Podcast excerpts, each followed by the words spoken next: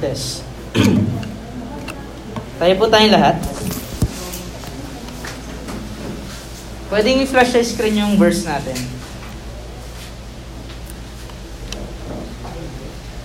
Verse 2. Verse 2 to 8. Basahin natin. Simula ngayon.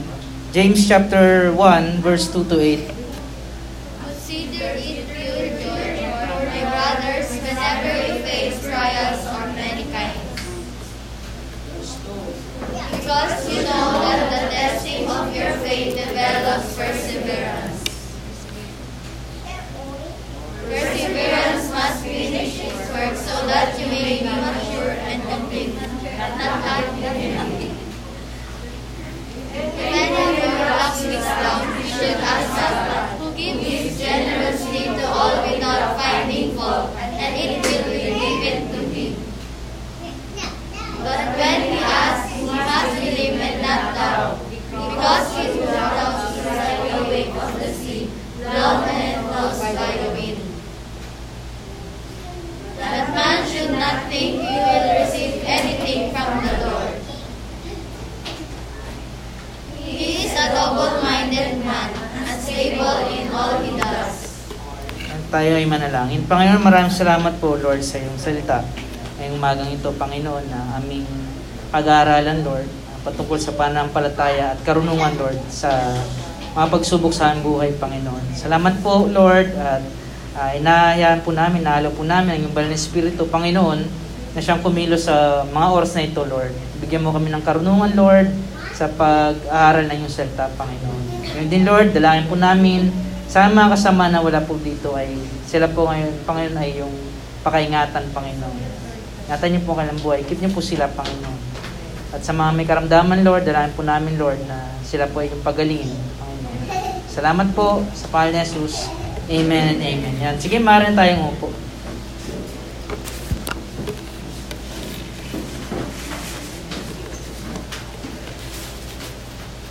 Ako naniniwala ko na yung kung sino yung mga tao dito, kung sino yung mga nakaten ngayong umaga ito, para sa kanya itong mga mens para sa kanya itong mensahe na to. Amen. Kaya yung mga wala dito, sorry na lang, no? Sorry na lang. Amen. So, ito ay uh, uh, binigyan ko ng title ang message na to na Don't give up. Don't give up when your faith is being tested. Amen. Sabihin nga po natin, don't give up, when our, when your faith, is being tested. Amen. So wag daw tayong sumuko o panghinaan ng loob pag ang ating pananampalataya ay sinusubok ng ating Panginoon. Pwede palasan ng konti, mic. Konti lang. Hello, mic test. Konti pa. Yan, okay na yan. Para daw masyadong sumigaw. And so, don't give up when your faith is being tested. Amen? So, babasahin ko sa NLT version na. Yung NLT version dito sa James chapter 1, verse 2 to 8. Sabi dito sa verse 2, Dear brothers and sisters, when troubles of any kind come your way, consider it an opportunity for great joy. Amen? Verse 3, For you know that when your faith is tested, your endurance has a chance to grow. Verse 4, So let it grow. For when your endurance is fully developed, you will be per- perfect and complete, needing nothing. Verse 5, If you need wisdom, ask our generous God, and He will give it to you. He will not rebuke you for asking. Verse 6, But when you ask Him, be sure that your faith is in God alone. Do not waver. For a person with divided loyalty is unsettled as a wave of the sea that is blown and tossed by the wind. Verse 7 Such people should not expect to receive anything from the Lord. Verse 8 Their loyalty is divided between God and the world, and they are unstable in everything they do. Amen. So, meron akong tatlong punto dito na nakita sa na ituturo, na itinuturo sa atin ni James o ni uh, Santiago sa Tagalog sa Bible. So, why we should not give up when our faith is being tested. So, bakit hindi daw tayo dapat sumuko pag tayo ay sinusubok o sinusubok ang ating pananampalataya. So, meron akong tatlong punto dito. Why we should not give up when our faith is being tested. Number one, it's an opportunity to experience great joy. Amen. So, sabi sa Tagalog, oh, yung, yung point number one, it's an opportunity to experience great joy. So, pagkakataon daw natin ito, para makara- maranasan natin yung, yung labis na kasiyahan. So siguro magtataka kayo, paano kayo, paano, paano yun, pastor, na makaranas ka ng kasiyahan, eh, nasa gitna nga ng, ng problema, nasa gitna ka ng trial sa iyong buhay, ano. So sa dito, sa sa Tagalog version, sabi, mga kapatid, magalak kayo kapag kayo'y dumaranas ng iba't ibang uri ng pagsubok. Amen. Sino, lahat, sino dito yung nakakaranas ng pagsubok? Amen. Oh, kaya kaya nga tayo-tayo lang nandito eh. Yung iba talaga sinubok eh. At kayo ay mga nandito, mga nanagumpay. Amen. So sa dito, paalala sa atin ni James na dapat daw tayo ay magalak pag tayo ay nakakaranas ng pagsubok sa ating buhay. At ang pagsubok sa ating buhay, hindi natin ito mapipigilan. Ito ay uh, part na ng ating buhay at kusa itong dumarating. Hindi natin siyang pipigilan. Kailangan, kailangan natin siyang maranasan at meron daw purpose yon. Amen? Kaya pag dumaranas daw tayo ng ba't ibang pagsubok sa ating buhay, merong mga problemang maliliit, may problemang malalaki, ano? Kasi sa ito, iba't ibang klase ng pagsubok eh. Kaya sa dyan, kapag dumaranas daw tayo ng mga pagsubok sa ating buhay, kailangan daw magalak tayo. Amen? Sino nagagalak pag may pagsubok dito? Ang hina ng amen eh. Kasi kadalasan, pag may pagsubok, ang hirap eh. Ang hirap uh, maging masaya. No, ang hirap kasi lagi mong iniisip paano bang gagawin ko? Ano ba dapat na solusyon dito sa aking problema? Di ba? Means, madalas nga nagaan tayo eh, na uh, naratel tayo, talagang sobrang nadidisturb tayo pag meron tayong uh, pinagdadaanan sa ating buhay. Especially when it comes to family. Di ba? Talagang ano eh, yan yung sa lahat ng mga persecution o problema, pag, pag ang family ang uh, tinamaan talaga, ang hirap. Di ba? Parang gusto nang sabihin na lahat na ng hirap ipadanas mo, wag lang patungkol sa family o sa relationship pagdating sa family. Amen? So, di ko alam kung anong klaseng pagsubok ang meron kayo ngayong umagang ito. Di ko alam kung blockbuster kayo netong nagdaan na week o kayo ngayon ay dumaranas ng uh, paulan-ulan lang na pagsubok o pabagyo-bagyo na na pagsubok na ngayon. Pero ang palala sa atin ni James dito, piliin nating maging masaya. Di ba? Piliin natin maging masaya. Kasi meron, pwede pala eh. Pwede natin piliin na tayo ay maging masaya pagdating ng uh, sa kalagitnaan ng problema natin. Kaya maging masaya tayo. Kasi meron itong uh, Maring meron itong uh, purpose o dahilan ng ating Panginoon niya inalawang ang mga bagay na ito. Amen?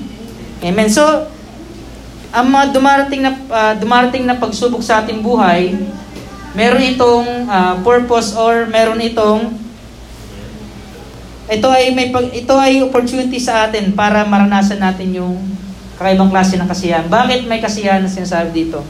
No. Bakit yan yung point number one ko? Na pag hindi, pag tayo, pag tinitest tayo ng Lord, pag ang pananampalataya natin ay sinubok ng ating Panginoon, sa doon, pagkakataon yung para sa atin para maranasan natin yung kagalakan sa buhay natin. Amen? Paano at maranasan yung kagalakan sa buhay natin? Pag nagtagumpay tayo sa pagsubok. Amen? Pero hindi natin kailangang hintayin yung uh, na matapos yung pagsubok bago natin, ay alam niyo, pasalamatan si Lord. Diba? Napagandang uh, mahitan na sa isipan natin. Kasi yung iba, nagpapasalamat pag tapos na eh. Pero dito, tinuturo sa atin James, pag sinubok ka na ng Lord, pag nasa kalagitnaan ka na ng problema mo, or kakaumpisa pa lang ng problema mo, di ba? Pili na daw natin maging masaya. Amen? Piliin daw natin maging masaya. Kaya ito ay, pag napagtagumpay natin to, pag nalagpasan natin, kasi sabi sa Corinthians, di ba, sabi ni Pablo, walang pagsubok na uh, ipinaranas sa atin ng ating Panginoon na hindi natin, nahigit pa sa ating kakayanan. Amen? So kung ano lang yung kapasidad mo sa pag-handle ng problema, yun lang din yung pagsubok na ialaw ng Lord sa iyong buhay. Amen? So pag, napag, pag napagtagumpayan natin yon, di ba? Pag napagtatagumpayan natin yung pagsubok, ano nararamdaman nyo? Tagumpay. O, mas para napap, napapatatag ka ngayon kasi at, nakikita mo na kung paano kumikilos si Lord sa buhay mo. And especially, nakakaranas ka ng kagalakan. Hindi mo mawala yon. Yung makakaranas ka ng kagalakan pagkatapos ng pagsubok sa ating buhay. Amen? So, lagi natin tandaan to sa verse 2 na pagkakataon to para sa atin. Kaya yung problema dumating sa ating buhay, wag natin siya parang ituturing na ano, parang sumpa agad eh, no? Yung iba, takot ng takot pag dinadat na ng problema eh. Yung iba ayaw na kagad eh, kasi Lord, ayaw ko ng problema, puro saya lang, Panginoon. Kumaari lang piliin, kumaari lang piliin, Panginoon, no? Yung kasiya, yung puro kasiyahan na lang walang problema. Kaso hindi maganda kasi hindi balance 'yon. 'Di ba? Andaya naman natin, si Jesus Christ naghihirap siya sa cross eh. Tapos tayo, puro saya na lang ano. So tayo, maranasan natin kung ano yung dinaras ni Jesus Christ. Kung si Jesus Christ pinersecute, siya ay pinahirapan, tayo din ay mahirapan sa mundong ito. Diba? At uh, reminder rin sa atin ng, ng Lord sa John 16.33, na talagang madami tayong pagsubok na maaaring maranasan sa mundong ito. Amen? Iba't ibang klase ng pagsubok. Pero sa don't take heart. Sabi ng ating Panginoong Yesus, I've overcome the world. Amen? Napagtagumpayan na niya ang sanlibutan. Kaya tayo mga anak niya, mapagtatagumpayan din natin ito. Sa tulong nga lang ng ating Panginoong Yesus. Amen? Amen. Amen. So number two, abilistan tayo. Short lang to na message. So, why we should not give up when our faith is being tested? Number one, it's an opportunity to experience great joy. At the number two, it's an opportunity to develop our endurance through faith. So, wag daw tayong gigive up pag tayo daw ay sinusubok ng ating Panginoon dahil dahil ito ay opportunity o pagkakataon ito para man-develop yung ating katatagan Di ba? Para ma-develop yung ating katatagan sa uh, sa ating buhay pag tayo nakaranas ng uh, problema. Amen? Kaya meron talagang magandang naidulot din ng problema eh. Hindi lang talaga siya parang uh, di ba? Pag ang turing natin sa problema parang masama, eh, no? Masama. Madalas, ayoko na ito, Lord. Kasi mas, nasasaktan ako, Panginoon eh. Ang dami ko iniisip, dadagdagan mo pa, Panginoon. Ayaw natin na ganun. Pero hindi natin nalaman, kaya ito sinasabi ni James, no? Yung pangalawang punto natin, na sa pamagitan pala ng problema na yan, nade-develop yung ating ano eh, yung katsagaan natin, yung katatagan natin sa pag-handle ng mga problema, no? So kaya mapapansin nyo, pag may dumating na problema, para hindi na kayo ano, hindi na kayo masyadong na, na, na nagugulat, di ba? Laging parang ang tingin nyo na, Napagdaanan ko na to dati. Napagtagumpay na ako ni Lord eh, di ba? Kaya yung experience na naranasan natin sa mga uh, mga bagay na napagtatagumpayan natin, yun na inaalala natin pag dumating na naman yung punto na tayo sinusubok ng ating Panginoon. Kasi laging, sumusu- laging sinusubok ng Lord yung ating pananampalataya. Pansin nyo, kahit sa pagising pa lang sa umaga, sinusubok na kayo. Ang sarap-sarap kayo matulog Sunday. Ang sarap-sarap kayo magpahinga. Di ba? Ang sarap umuwi na maaga. Totoo lang, di ba? Sa pag uh, sa pagbubuklat ng Bible, di ba? Nasusubok agad tayo doon eh. Nagpaparamdam na nga yung Bible sa iyo eh. Di ba? Pagpasok mo ng pinto, nakikita mo kagad siya. Paparamdam na, di ba? Natapan mo na nga eh. Di ba? Madalas ganun mga kapatid, no? talagang sinusubok ng Lord yung ating pananampalataya. Kahit sa mga simpleng bagay. Ano? Kahit sa mga simpleng bagay, sa pag-attend natin sa gawain, anong oras yung gawain natin? 10.30, no? Tapos malate pa tayo. Ang mahirap doon pag malapit ka pa sa church, ano? Kaya yan ay mga kakaunting pagsubok lamang. Pagsubok yan. Kasi lagi si Lord, tandaan niyo mga kapatid, si Lord laging, uh, mahilig siya magbigay ng pagsubok. Gusto niya laging sinusubok yung ating pananampalataya. Kahit sa mga malilit na bagay, hindi ka pwede mapagdahilan sa Lord. Hindi ka pwede mapagdahilan sa Lord. Kasi uh, gusto niya gusto niya makita yung, kasi yung yung level ng yung pananampalataya, yun yung level ng paano mo kinikilala si Lord, paano mo minamahal si Lord, paano yung commitment mo sa Lord, di ba?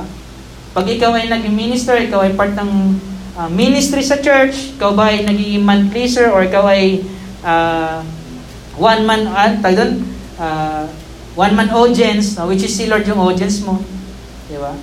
Doon mo makikita kung ikaw ay tumatayo talaga para sa Lord or tumatayo ka sa madaming tao. Di ba?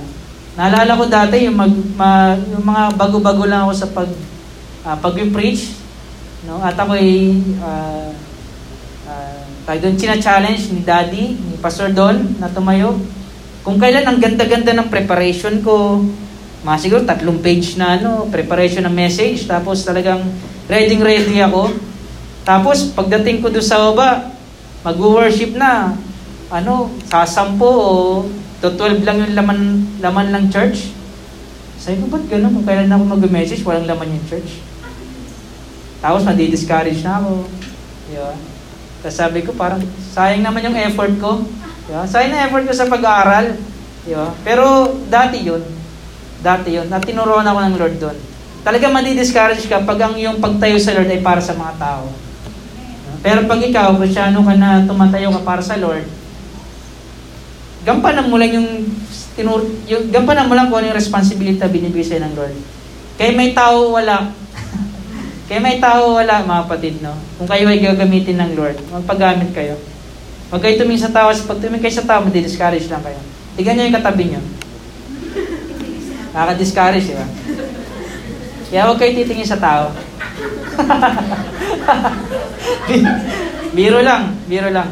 Ano? So, sabi nga dyan, na uh, bakit tayo ma-discourage sa mga tao? Kasi ang tao talaga minsan, ano eh, um, gusto nila yung sarili lang nila, inuna nila.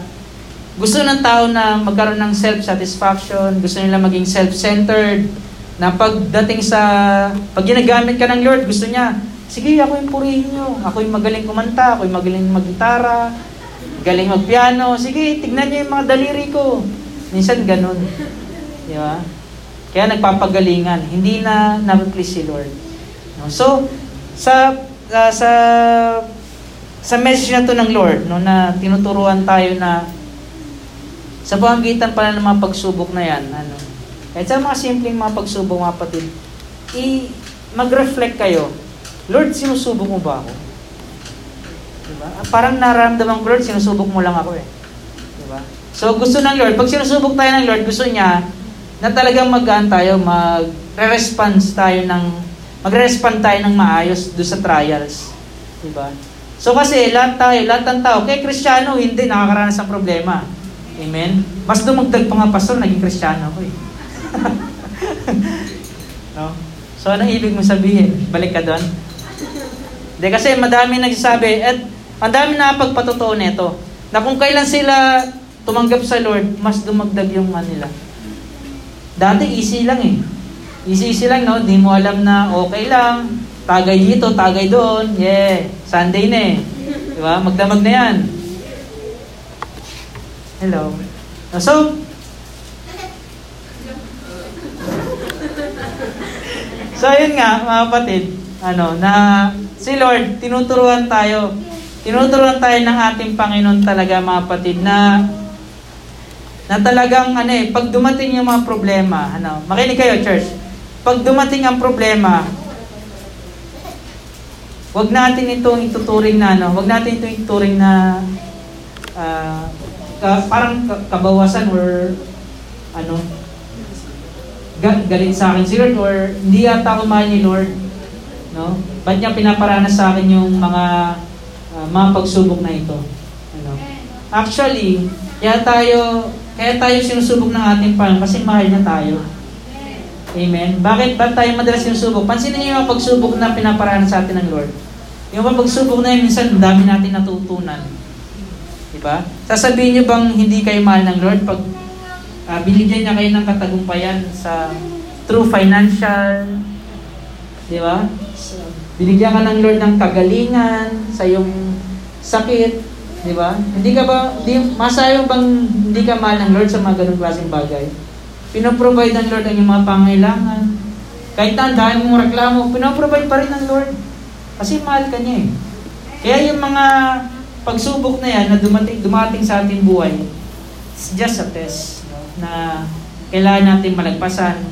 At gusto ng Lord makita yung level ng ating pananampalataya. Amen? So, sabi mo sa tayo mo, gusto makita ng Lord ang iyong pananampalataya. Yan. Gustong gusto makita ng Lord yan, mga kapatid. Di ba naalala niyo si Abraham? Nakita ng Lord yung kanyang pananampalataya. Amen? Nakita ng Lord ang kanyang pananampalataya. Kaya, si Lord nag-provide. So, maaari sa ating din buhay, maaaring gusto maki- mayroong gustong makita si Lord sa atin. Yung level ng pananampalataya para bago niya ibigay yung yung hinihiling natin sa Kanya. Amen?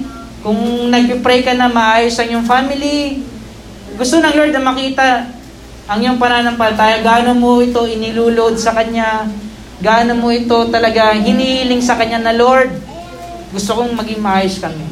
Kasi madaming pamilyang wasak. Madaming pamilyang wasak. At ang, pag ang family, pag ang family na wasak, tuwang-tuwa si Satan. Ano? Tuwang-tuwa si Satan. Di ba? Parang ako dati, yung, kung kailan ako naging Christian, dun, backslide doon yung buong family ko. Sila yung nauna eh. Ako yung ano, tinatawag niya parang black sheep sa fam- family. Kasi nakakilala ko, nagulat ako na wala na pala sila sa church. Ba't ganun? Sabi ko. Di ba? Akala ko, pagka, yung nakatanggap ako, sir, pagka-graduate ko, pag-uwi ko, akala ko okay na.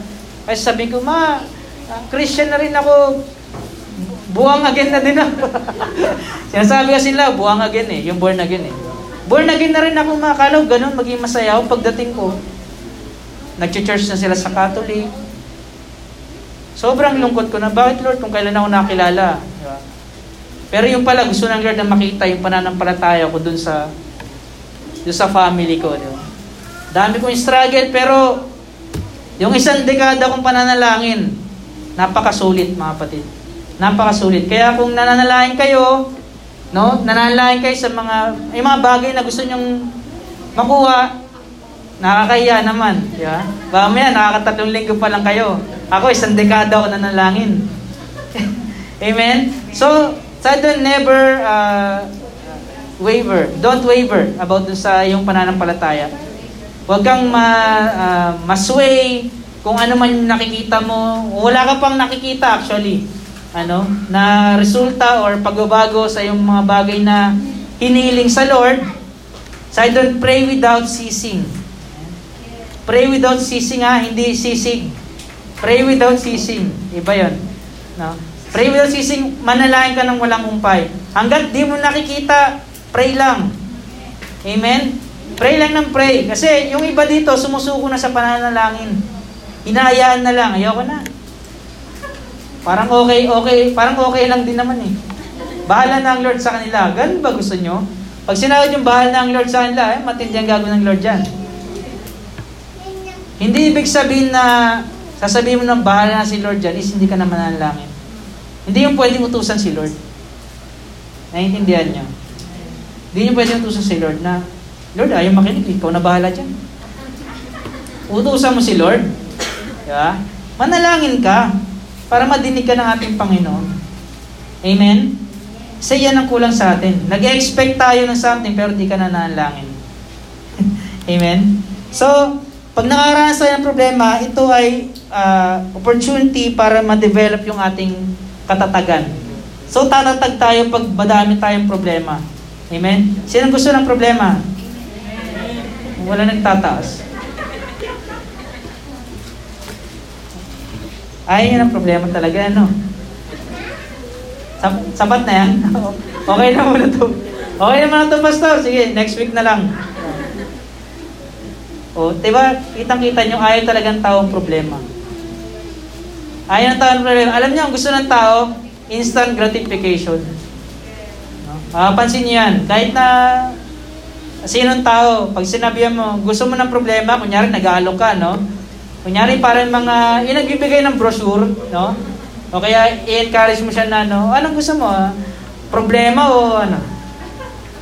Madalas yan. O kaya may pila, may pila ng nakalagay, ah, dito ang pila para sa mga gusto ng problema, dito yung pila para sa mga gusto ng kasiyahan lang.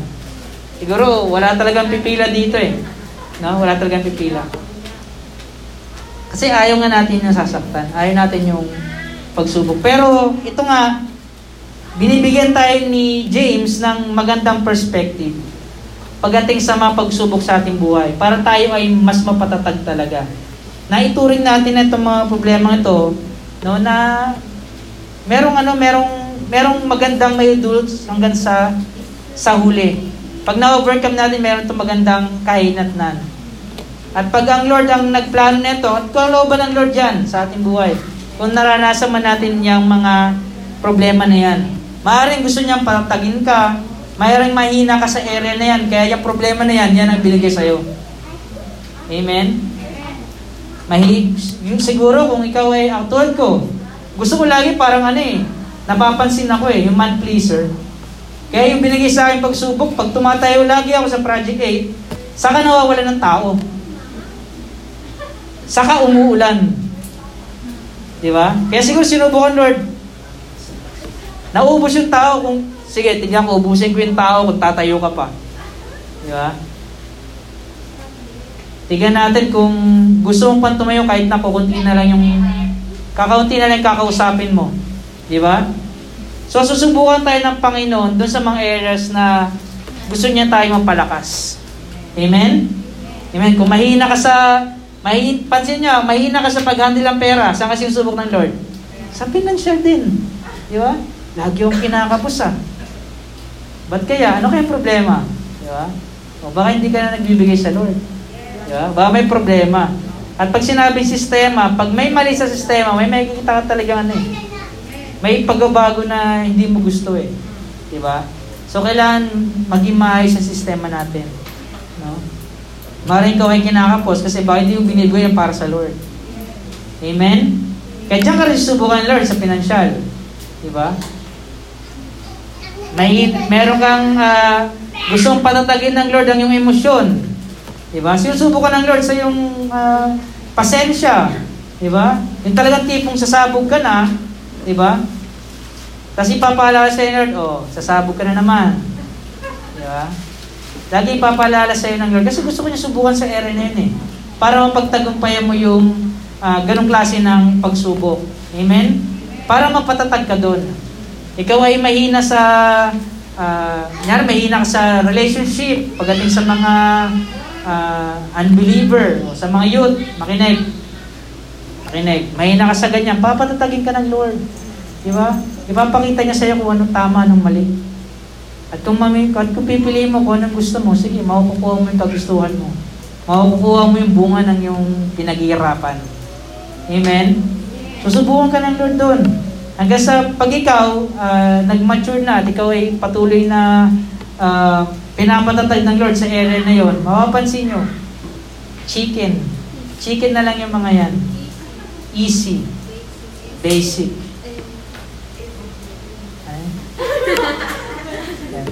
No? Magiging madali na lang sa inyo na uh, pagtagumpayan yung mga ganong klase ng pagsubok. Di ba? Kasi alam mo na eh, napagdaanan mo na alam mo na magiging resulta. Pero pag pinipili mo pa rin yung kagustuhan mo, makikita mo. Diba? Sabihin nyo nga, makikita mo. Makikita mo yung hinahanap mo. Makikita mo yung hinahanap mo. Di ba? For example, sa pagbibigay, mga kapatid, sinusubukan ng Lord sa pagbibigay. Eh, kakapusin ako, pastor eh. Pwede bang installment muna yung tithes and offering? Eh di installment din muna yung blessing. Sabihin nila, okay lang. Installment din muna yung blessing. Ano? Tapos sabihin, kinakapos ako ngayon ah. Kasi kapos din yung binigay mo nung nakaraan eh. Kaya kinakapos ka din. Ano?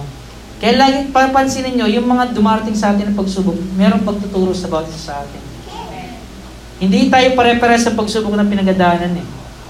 Pero yan ay mga pagtuturo sa atin ng ating Panginoon na kailangan natin malagpasan. Pag nalagpasan natin yan, mamature tayo dyan. At maunawa natin kung ano talaga yung kalooban ng Lord sa ating buhay. Amen? So, number two na point, it's an opportunity to develop our endurance through faith. Gusto ko lang basahin ulit yung verse 3 to uh, 4. Sabi dyan, For you know that when your faith is tested, your endurance has a chance to grow.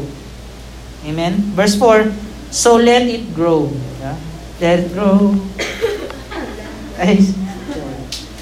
let it grow. Sabi, for when your endurance is fully developed, you'll be perfect and complete.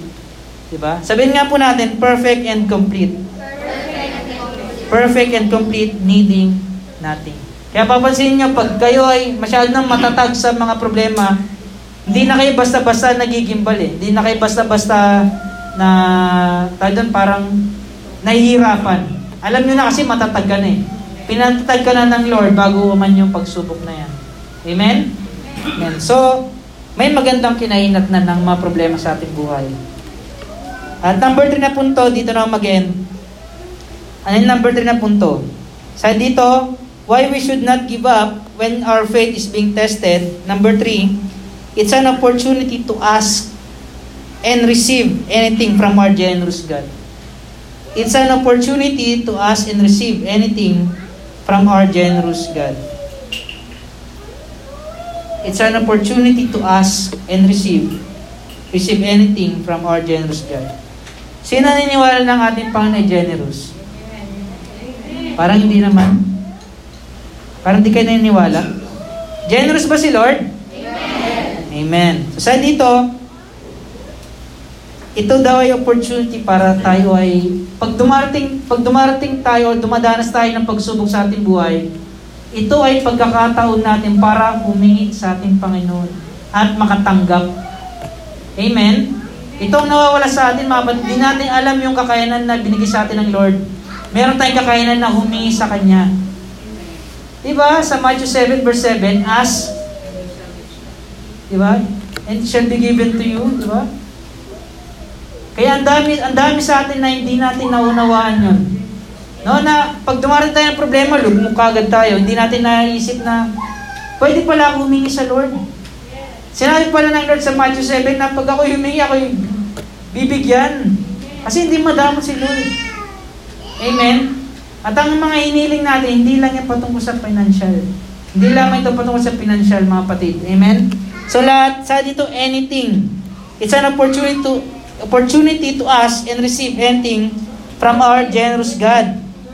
Basahin ko yung uh, James chapter 1 verse 5 to 8. Sabi dito, if you need wisdom, at napaka-importante nito pag tayo ay nasusubok, tayo dumarating sa pagsubok sa ating buhay, kailangan natin ng wisdom, mga kapatid. Kasi kung hindi, pasala-sala ang ating mga desisyon, pasala-sala ang ating mga ikinikilos sa ating buhay. At madalas, pag tayo ay sumala, ang dami na apektuhan. Ang dami na didisgrasya. Hindi tayo nagiging magandang patuto sa ating mga uh, nasasakupan. Amen? So, kailangan natin ng wisdom. Sa dito sa verse 5, If you need wisdom, ask our generous God, and He will give it to you. Amen? Pag nangingi tayo sa ating Panginoon, If you need wisdom, ask our generous God, and He will give it to you. He will not rebuke you for asking. Amen? Ano yung sabihin nun? Hindi ka tulad dyan ng nanay mo No, na pag humingi ka, galing-galing mo humingi ah. Galing-galing mo humingi, tapos, alam bang ako nagpalaki sa'yo? Di ba? 20 pesos lang na may mo. Ang dami nang nabanggit, ano? May yung, may yung binigay sa akin dito. Bakit? May pinatago ka? Ah, ganyan, mga scammer daw yung nanay. Totoo siguro yun. So sa dito, pag humingi tayo sa ating Panginoon, hindi daw, hindi daw niya tayo, ah tawag doon, um, i-insultuhin. Sa doon, hindi siya maghahantang mga, mga kadahilanan o fault na ating mga nagawa dati. Kasi generous siya eh. Di ba? Pag may hiling tayo sa akin, hindi niya sabihin, hmm, hingi ka sa akin ngayon. Nung nakaraan, ganito ginagawa mo. Hindi ganun si Lord. Sa doon, may, may karapatan tayo, meron ta- binigyan tayo ng Lord ng kakayanan na humingi. Diba, Lord, wala pa akong ano eh, yung pambagyo ko eh. Diba? Hindi humingi ka sa Lord. Diba? Hindi kasi ako binibigyan ni Mama eh. Hindi humingi ka sa Lord. Meron kasi binigay si Lord sa atin ng kakayanan o abilidad na mangingi. Amen? Ay, nangyari. Nawalan kuryente, guys. Nawalan kuryente. Ay, meron pala. Ano nangyari? Namatay yung mixer? Low. Bukas yung mixer? We? okay lang, okay lang. Okay lang, may may amplifier naman ako dito eh. Yan, so, sana ba ako na ito? Yan, meron tayong kakayanan, no? binigyan tayo ng Lord ng kakayanan na humingi. At yun ay nakakalimutan natin, mga kapatid. Amen? Di ba, pag masyado ka na nag-dwell sa problema, alam mo, iniisip mo, puro problema lang. Di mo naisip na pwede pala ako humingi sa Lord. Kaya wag natin kakalimutan niya, pwede tayo humingi sa Lord. Pwede natin siyang isik doon sa kalagitnaan ng ating mga naranasan at pwede tayong kumatok anytime. Hindi ang katulad ng kapitbahay mo na pagkakatok ka, kailangan mo ng tulong, hindi ka pagbubuksan. Umagang umaga, kumakatok, mangungutang lang. Yeah? Hindi ganun si Lord. Ask, knock, ay ask, seek, and knock. Yan ang gusto niyang gawin natin. Pag tayo dumaranas sa pagsubok sa ating buhay. Amen? Amen. And sa dito, He will not rebuke you. Hindi kanya hanapan ng uh, pagkakamali na nagawa mo dati bago kanya bigyan. Bibigyan kanya. Dahil generous nga siya. eh. Amen? Verse 6 sa dito, But when you ask Him, ito, ito ay uh, binibigyan tayo ng wisdom ni James. Ano, sa dito, pag kayo naman ay humingi sa Lord, sabi, but when you ask Him, be sure, sabi, Be sure that your faith is in God alone. Diba? Meron ba nananalangin dito na hindi naniniwala? Kasi baka nanalangin kayo, tapos di kayo naniniwala eh. Huwag na kayo manalangin. Diba? Sa dito, pag tayo ay humingi sa Lord, meron tayong pinag-pray sa ating Panginoon, kailangan manampalataya ka sa ating Panginoon. Amen? Maniwala ka na ito ay ibibigay ni Lord. Amen? At siya dito, do not waver, for a person with divided loyalty is an unsettled as a wave of the sea that is blown and tossed by the wind. So, tinutukoy dito ni James yung pagiging double-minded natin. Double standard na kristyano. Ano yung tsura ng double-minded na kristyano? Pag Sunday, okay. Pag weekdays, hindi. Kumbaga, pag may lakad, nandito sa langit yung isa, yung isa nasa uban, sa, uh, nasa mundo. Kaya pag naglalakad dyan, pag ganyan-ganyan. Ganyan yung ano, ng double standard na kristyano. At ayaw ng Lord na tayo double standard. Kung ikaw ay nasa Panginoon, sa Panginoon ka lang. Amen? Huwag, ka, huwag tayo daw pabago-bago ng isipan na pag ikaw ay nakaka, nakaka-receive ng pagkapala, nasa Lord ka. Pag nakaka-receive ka ng problema, sa mundo ka. Ayaw mo sa problema eh. Di ba? So wag daw tayo bago-bago ng isip. Pag meron tayong gustong hilingin sa Lord, manampalataya tayo. Amen?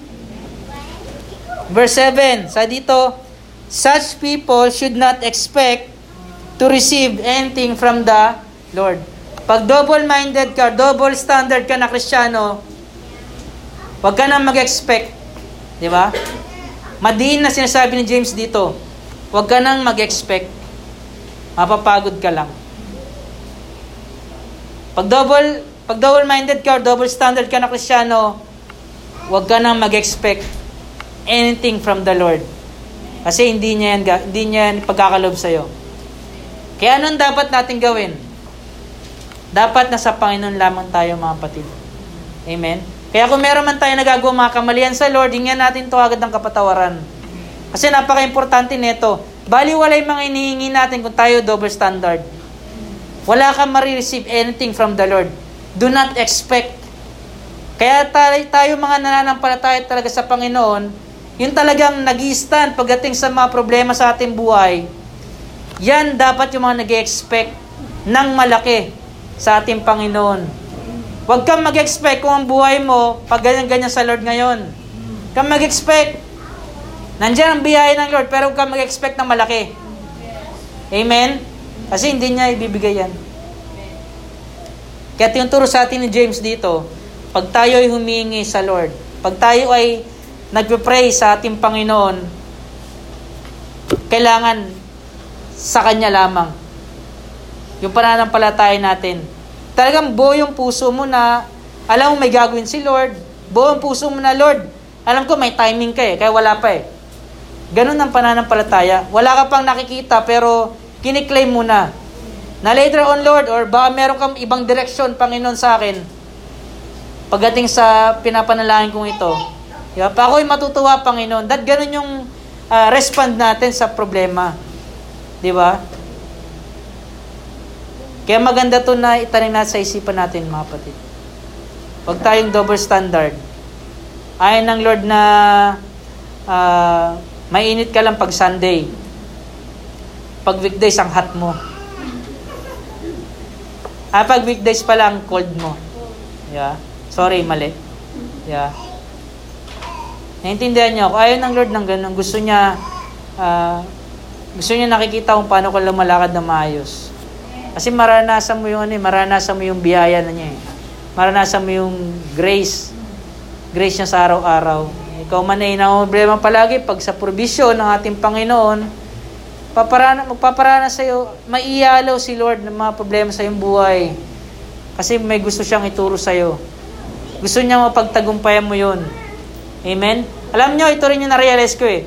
Hindi lang gusto ni Lord na mapagtagumpayan natin yung mga problema gusto rin makita ng Lord kung paano tayo tumawag sa Kanya.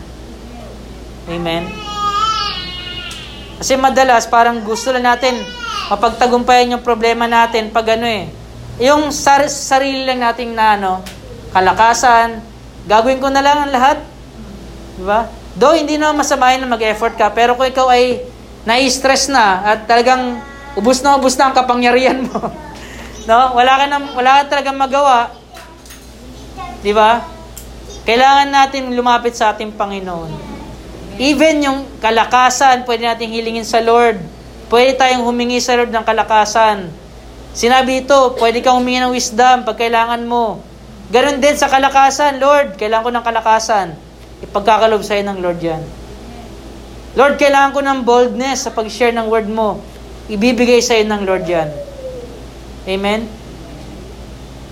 pwede tayong humingi sa Lord ng mga, ng mga bagay na uh, ginugusto natin. At kung ito ay naayon sa kalooban niya, pagkakaloob niya ito. Amen? Amen. Amen. So, verse 8, sa dito, their loyalty, ito yung mga double standard na tao ah, na krisyano.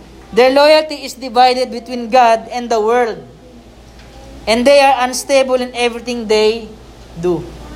Yan ang double standard na kristyano unstable sila.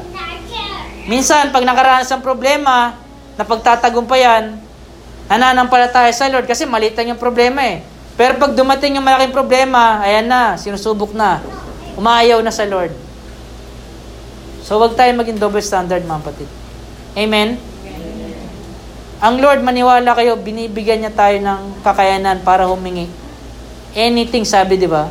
Kasi generous siya eh. Anything from the Lord pwede tayo humingi. Tayo dapat yung nag expect ng malaki sa ating Panginoon. Kung ikaw ay Kristiyano na talagang lumalap, lumalapit, o lumalakad ng matuwid sa kanyang katuwiran, wala kang dapat na ikahiya. Yung dapat mahiya yung ano, di ba? Yung naumuhay sa kasalanan, tapos humihingi sa Lord. Amen? So, ba't ka mahiya na lumapit sa Lord kung ikaw, nakikita mo naman na maayos ang katatayo mo sa Lord? Ba't di ka humingi sa Lord? Amen? At sa mga naman, sa mga tao hindi lumalakad ng maayos sa Panginoon, o mas inuuna yung mga pansariling bagay, asa ka pa. Amen. Sabihin nyo, asa ka pa. Asa ka pa. Huwag kang mag-expect na malaki sa Lord. Kung ikaw di ka mismo nakikita ng pananampalataya. Amen? Amen. Tayo tayong lahat.